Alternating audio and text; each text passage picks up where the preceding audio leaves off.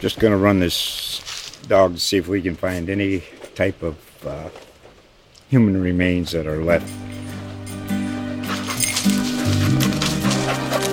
Listen to Where Secrets Go to Die, The Disappearance of Derek Hennigan. From the Detroit Free Press, a new podcast set in the woods of Michigan's Upper Peninsula. Available on Apple, Spotify, Freep.com, or wherever you get your podcasts.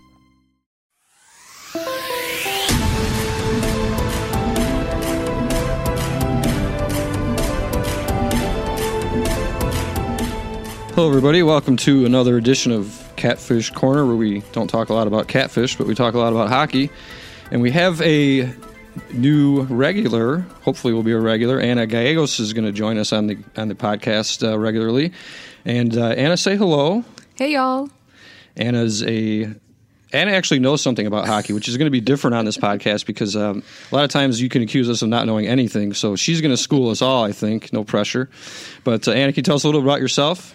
So I'm actually a digital producer here at the Tennessean, kind of a person in the background, but once upon a time ago, I used to cover the AHL when Houston used to have the Aeros, which unfortunately they don't have anymore. And I also once wrote for Sports Illustrated when I was in graduate school. So wow, impressive resume. Look at you. Hockey writing background there. And probably knows more about hockey than anybody in this building. So that's why we have her here. So we're gonna go over a few topics today. We had on today's Thursday, we're recording this on a Thursday, where the Predators are going to play the Islanders tonight at Bridgestone. Had a chance to talk to Barry Trotz. We'll get to that a little bit later. He's a familiar name, obviously, around here. We'll talk some trade deadline stuff and some Shea Weber, interesting Shea Weber scary news that was on Twitter for briefly yesterday. And a little bit about the Predators and their schedule and kind of their playoff picture. And we'll go around the league, too, and talk about a couple other things. So, Ana, the trade deadline's coming up on February 24th. And there aren't a lot of crystal balls that are going to tell you what's going to happen. Look, there's a lot of teams very close in the standings. The Predators in particular could go one of three ways. They can buy, they could sell, or they can do nothing. Yep. And it'll be interesting to see what they do over the next 3, 4, or 5 games. It's going to go a long way toward determining, kind of what David Poile wants to do. Look, they have some guys that they could unload that have some value. Mikael Granlund is an interesting one to me. He struggled mightily under Peter Laviolette, and since John Hynes has taken over, he looks like a different player. And he was a guy that I would say before maybe they try to get rid of him. Now, maybe they keep him. Craig Smith's another guy going to be an unrestricted free agent. What do you see? Like, if the Predators win the next, if they stay in the playoffs, stay within 5, 6, 7 points of the wild card, what do you see them doing? I mean, I kind of wish I could read Poile's mind right now, but I mean, the Predators do have a number of unrestricted free agents coming up that they could at least be a rental for somebody else. So, they can at least pick up maybe a draft pick or their own rental. I don't know how much any other player outside the Preds is going to contribute to Stanley Cup run right now. But I think it'll kind of, if Poile does make any trades or unloads anybody, I think it's going to set the tone for what the eventual future of this team, because right now Preds are 5 points out of a wild card position, but they're also closer to last place than first place. Yeah. I mean, it's kind of a weird thing like that, and it's funny. I look at it as this trade deadline is not that important for the Predators, and here's why I think why. I think because they can't trade for what they need. Yeah. And what they need is their best players to play better. I'm talking Ryan Johansson. I'm talking Victor Arvidsson. I'm talking even Matt Duchesne, who started off really hot this year and has cooled down. They have all these. There's nobody they're going to go out and get who's going to put them over the top to become a playoff team. They have what they need, but what they have is not producing, and that's, I think, you can't trade for that. Yeah, I think this whole conversation would be different if Ryan Ellis was not on injured reserve right now. The only possible person I could even kind of guess that Poile would even be interested in is probably Sami Vatanen from the Devils, only because the Preds do have a little bit of a history. They have a lot of a history. They have a lot of a history of training with them, and there's very close relationships there. Of course, the PK Subban was the latest deal. Mm-hmm. They hired the Devils' old coach. There's a lot of connections there, and you're right. If there's a spot that the Predators need help, it's on defense. I mean, you got Yannick Weber, and I like Yannick Weber, mm-hmm. but he's not a first pairing guy. I mean, and he's playing with Roman Josi, and with Ellis out for the last month and a half, you're right. That's really hurt them. I don't know that Ryan Ellis, even with the season he was having, I don't know that he's enough of a difference maker to make up those 5 points. Maybe, but the thing is too is when he comes back, it always takes when guys are out for this long, and he's still not. I mean, he's relatively close to coming back, but it takes these guys a while to get back up to full speed, and they don't have time. The Predators don't have the luxury of time now. I'm a Dallas Stars fan, so I want to apologize personally to everyone who follows the Preds about Corey Perry and Ryan Ellis. Yeah, that was a whole weird. Like Corey Perry obviously has a reputation, and I've written about that in the past and talked to players about the punishment doesn't fit the crime in this case. And I think that's a lot. That's a whole other issue that we can get into in another podcast. But Ryan's been back on the ice. He's been skating. He's been practicing. He traveled with the team on their long trip, to Canada. Mm-hmm. But the concussion thing is a touchy subject with the NHL. And I actually asked Gary Bettman and Bill Daly about that hit and about the punishment. And they hem-hawed around and didn't really give me a straight answer. But I basically said to them, do you think it's fair? And they obviously aren't going to say, this is what we collectively bargained and blah blah blah blah blah. But speaking of collectively bargained, Shea Weber. So tell me about the Shea Weber Twitter freakout yesterday. So we can all blame this on Nick Kypreos. Sorry, Nick Kypreos, if you're listening. Well, he did it to himself. Yeah, because Shea Weber, he unfortunately injured his ankle in the last game, and probably less than 24 hours after it happened, Twitter, oh, hockey Twitter, I love you, starts freaking out about how Shea Weber, about him being 34, this is the end of his career. They make it sound like he'll never walk again or he's going to lose his leg. Somebody actually reported on Twitter that this could be career-threatening, which has ramifications for the Predators because of the collective bargaining agreement and Shea Weber's contract, and should he retire for any reason, the Predators will be on the hook for a lot of money, theoretically, and recapture or whatever the heck lingo it is. Something like $5-6 million a year cap hit for the next 50 years or whatever it is. But something that could cripple the franchise. Should it be enforced? I think they would owe like a little less than $7 million a year. I know for like the next 4 years, if he retires, and the Canadians have to pick up a chunk of that money. But if Shea Weber decides to retire when he's 40, so 6 years from now, Preds got like a $24 million bill coming their way. I mean, if the NHL would actually charge him that, because they decided to sign him to a terrible, terrible front-loaded deal.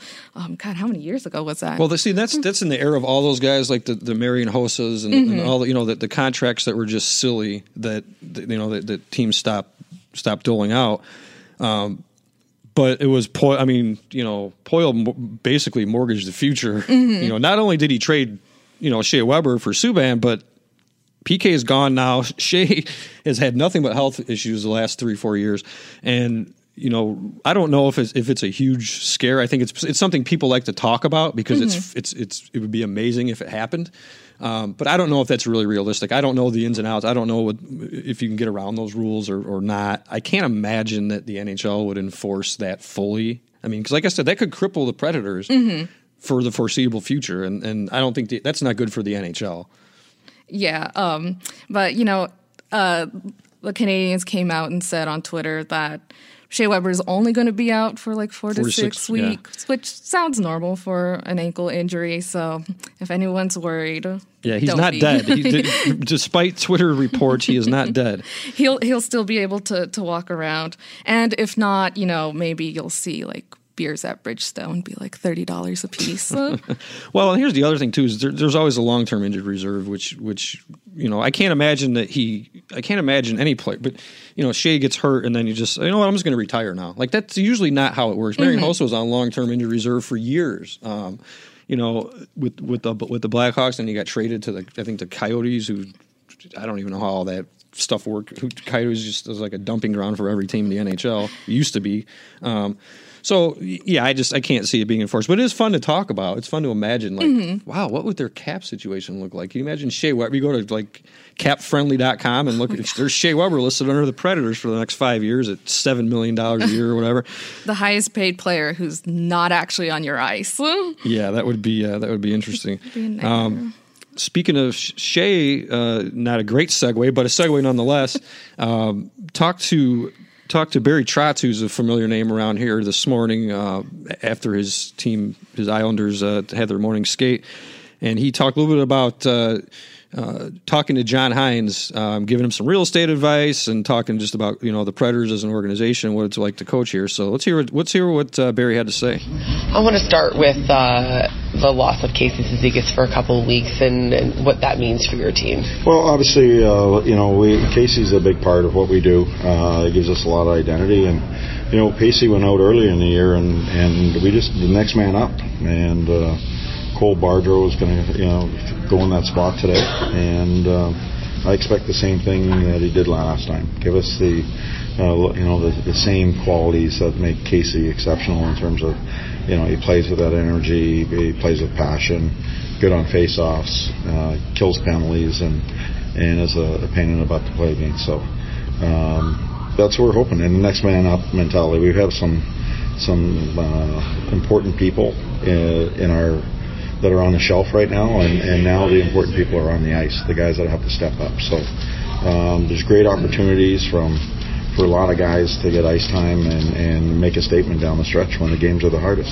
In your time as a coach, what have you seen as a good recipe for a player that has had an opportunity, gone down, maybe a little bit older, and then gets a chance to come back up? What is the recipe for success there? Well, I think what happens with the players, they come up and they have a little bit of success, and then they go, well, what more can I have? What more can I do? What more? And just be really good in that role that you're put in. Be exceptional. Be the best at that role that you're in. And then what will happen, it'll give you that longevity, and then you'll get more things on your plate. Don't get too anxious to say, I can do more, I can do more.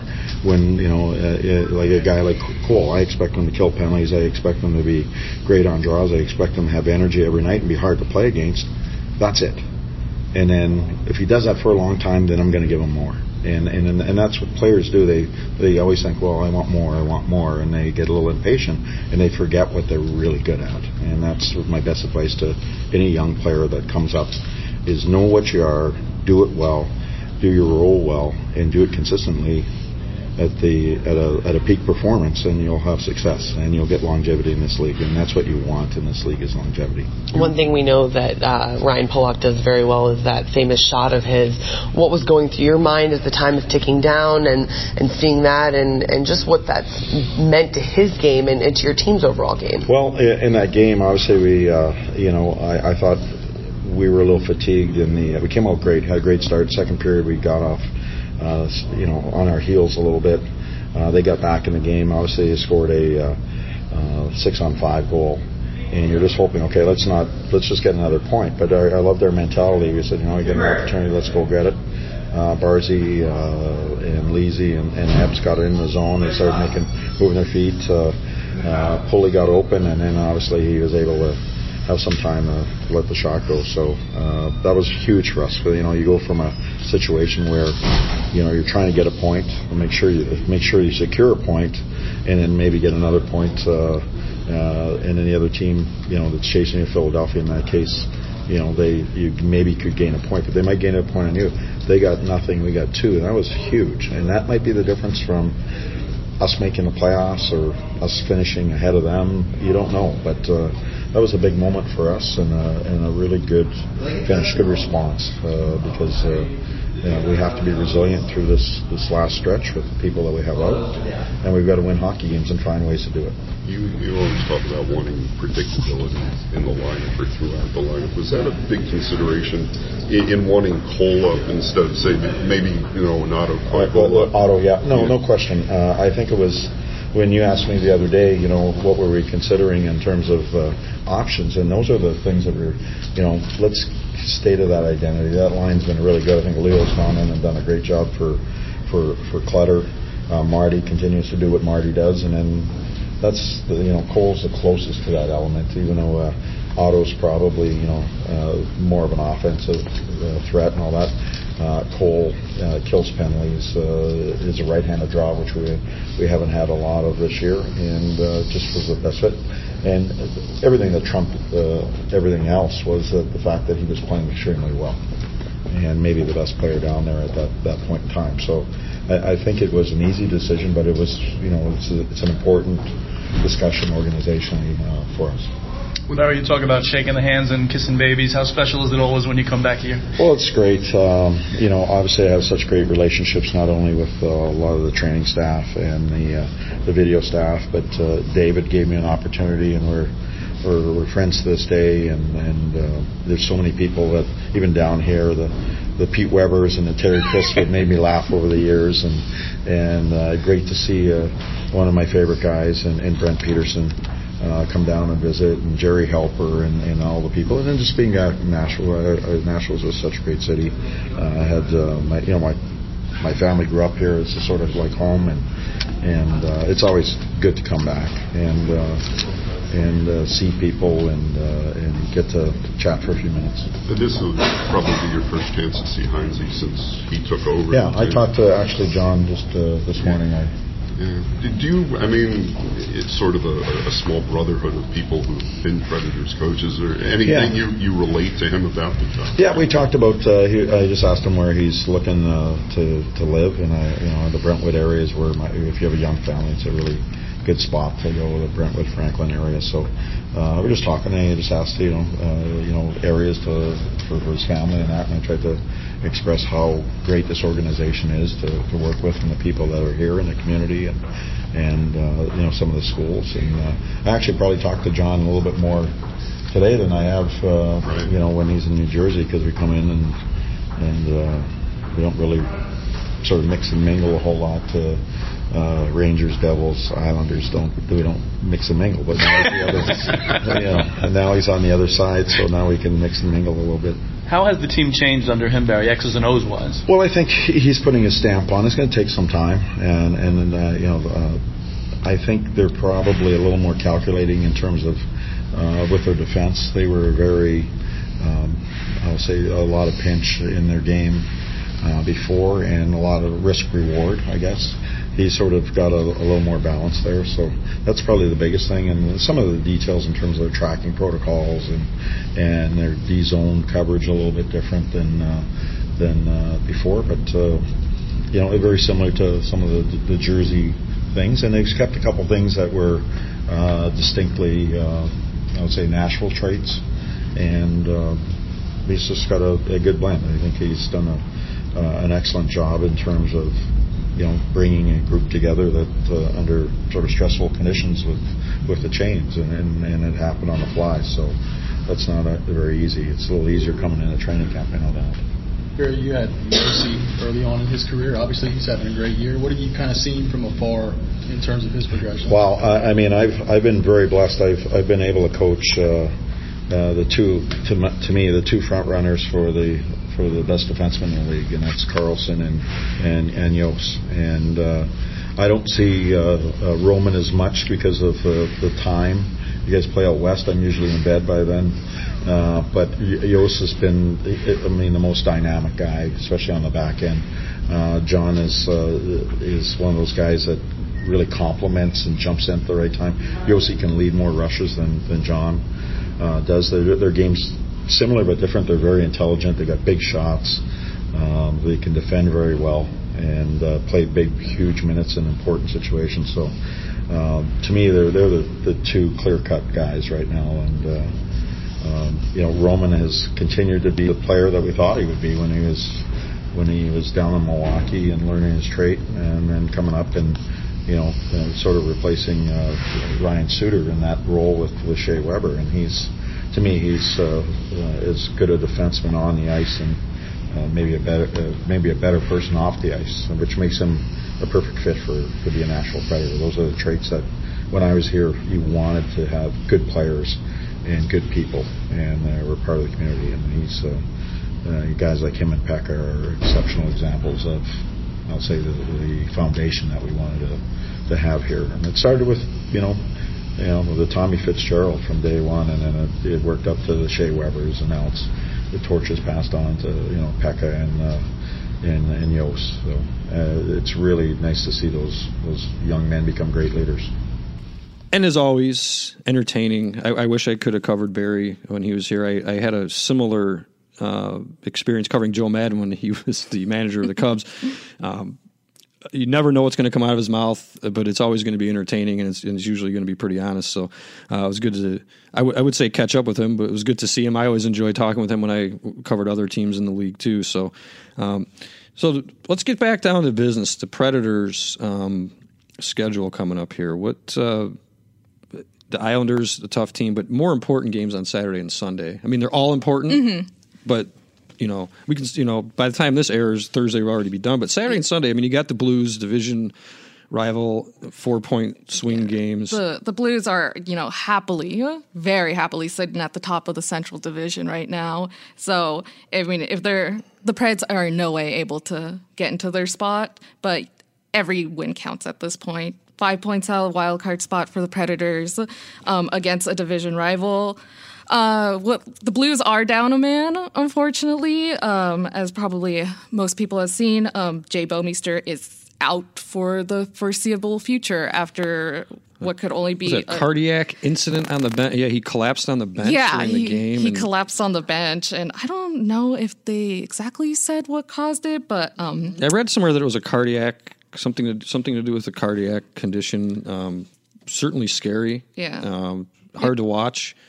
And when you see when you watch the video, you see the panic in his teammates mm-hmm. when they're trying to call somebody over to help. I mean, it's, it kind of, again, it gives you some perspective. I mean, it's just, this is just a game we're talking about. And this is, mm-hmm. this is a human being. And I'm assuming a father and a husband and a son. And, to see that happen to anybody is scary, but to see it happen in that kind of a stage is usually, it's pretty striking. Yeah, and especially since, these guys are, in peak physical condition. To see something like that you would never expect with someone who has probably, only 2% body fat just suddenly collapse is really frightening.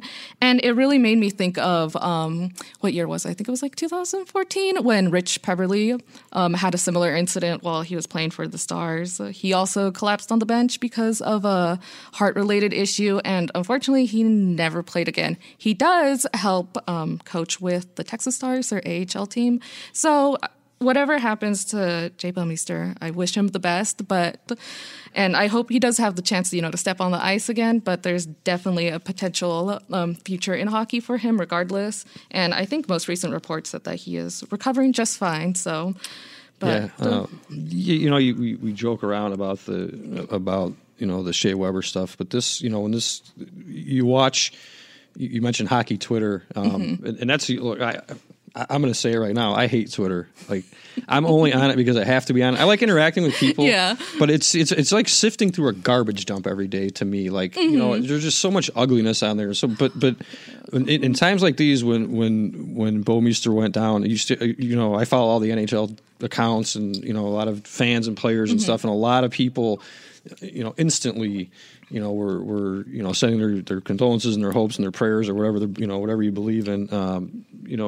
It really is an interesting small community. There's rivalries within it, of course, but it's the way everybody kind of just comes together and rallies around something like that, and in a time like that that's when it's neat to be on Twitter. But other than that, and interacting with readers, and I mm-hmm. I like the back and forth, the banner, but it's just like I say, there's so much ugliness on social media that, you know, I tend to stay away from it unless I'm working, because I feel like, you know, it's part of my job. But personally, I don't have a lot of love for it, you know, from a personal standpoint. But professionally, it's fine. And like I say, you see stuff like that happen, and you know, it's nice to see people come together. Yeah, it's nice to see the hockey community rally around itself every once in a while.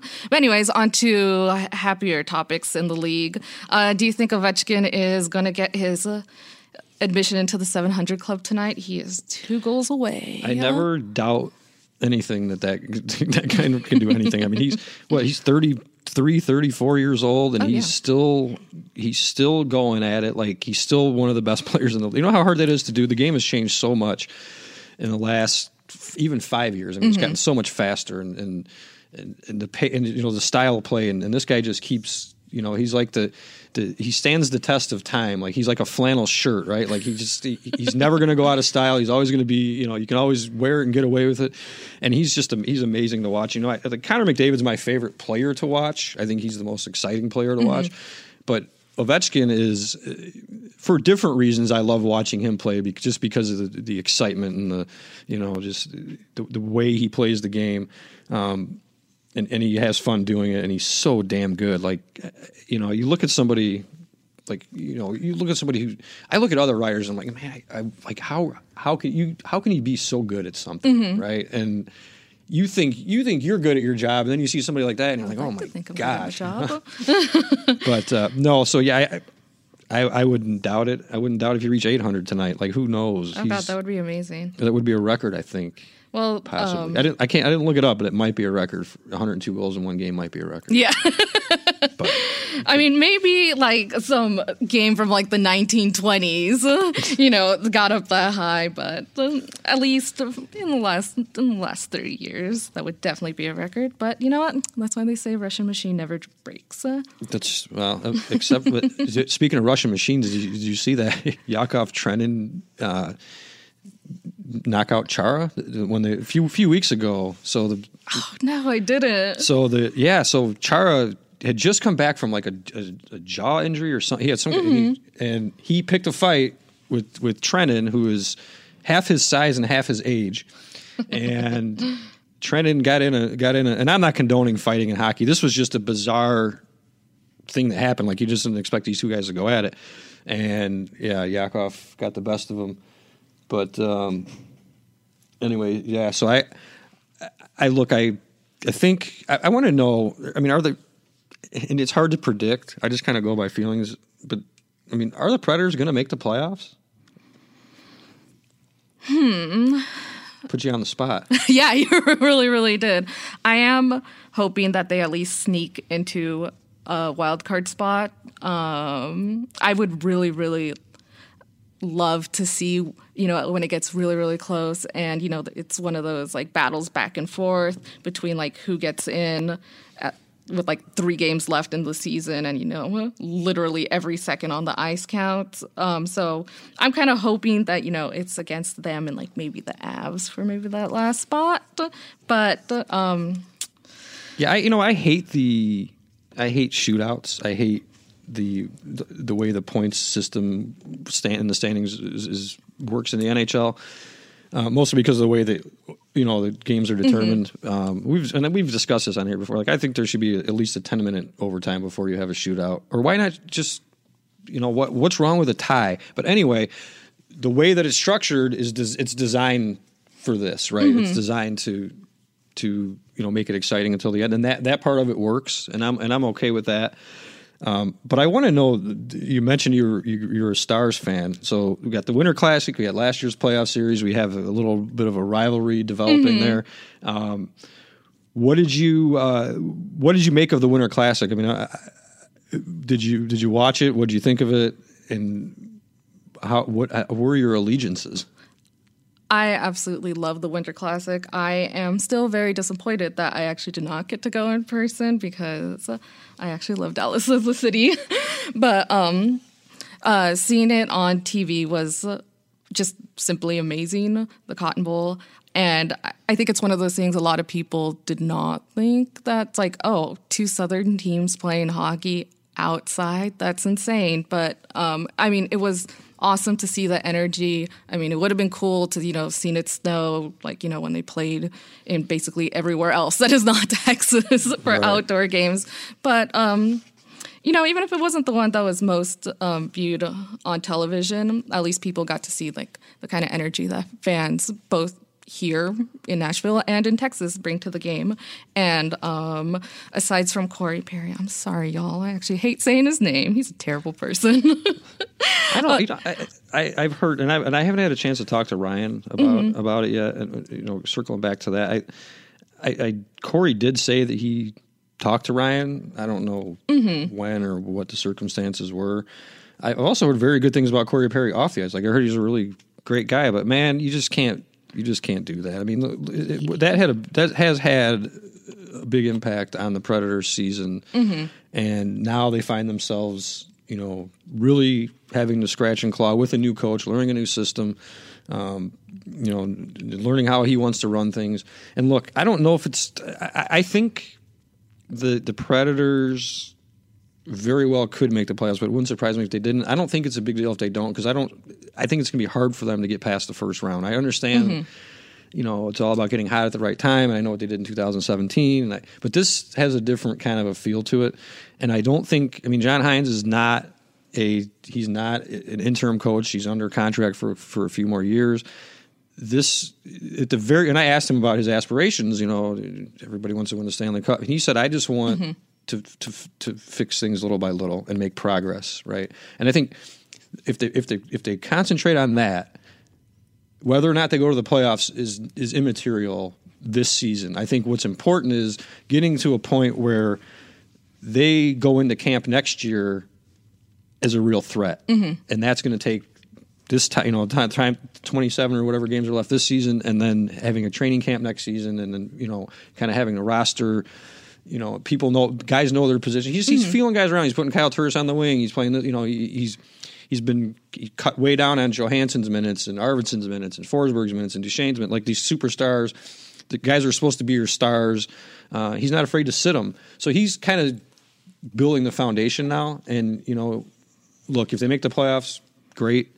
I don't think it's the end of the world if they don't, because I think what's more important is thinking long term and trying to kind of build up the right kind of a you know, culture that he wants to build, so that going into next year and going full steam ahead. Yeah, I mean, when John Hynes was brought on, everyone was like, "Oh, he's Poile's guy." So, like, even if the Predators do absolutely nothing at this trade deadline, it's just going to be super interesting to see if John Hynes is going to have any long-term influence on, like, if anyone, like, who stays on the team in terms of, like, UFAs, who they pick up during the next draft, or if they don't pick anyone up and trade their picks away, you know, just like his long-term influence. And it's never a bad thing. I mean, fans are totally going to disagree with me. It's never a bad thing to miss the playoffs for one season. I mean, what is it?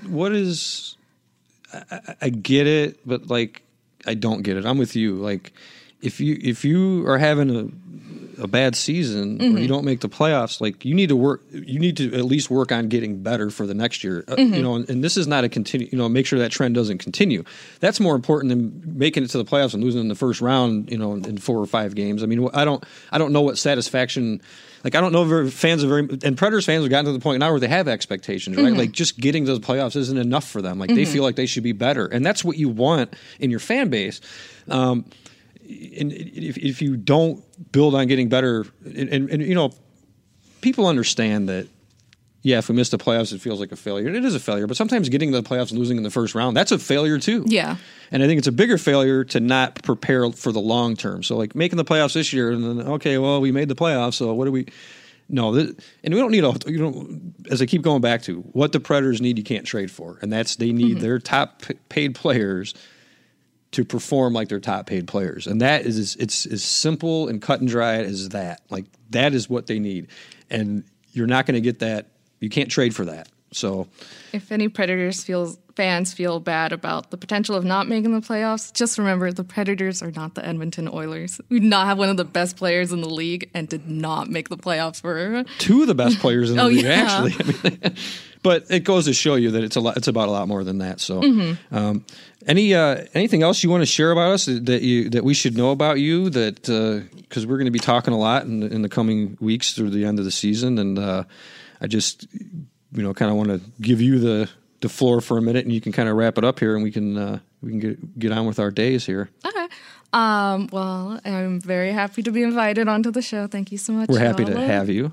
And as I've said, I'm a huge Dallas Stars fan. I'm originally from Texas, but I'm a Tennessean by choice, and I love living in a city with a professional team. And even though some people in the room are not huge Twitter fans, unfortunately, I'm on it like 24/7. So if you want to follow my Twitter hot takes, I'm Anna, ANNA_ Gallegos, GALLEGOS. And remember first of all, remember to subscribe to this podcast. You can do that on iTunes, Google Play, or wherever as you get your podcasts. If you don't already subscribe, drop us a review and a rating while you're at it. That's going to do it for this edition of Catfish Corner. For Anna, I'm Paul, and we will talk to you next time. Bye.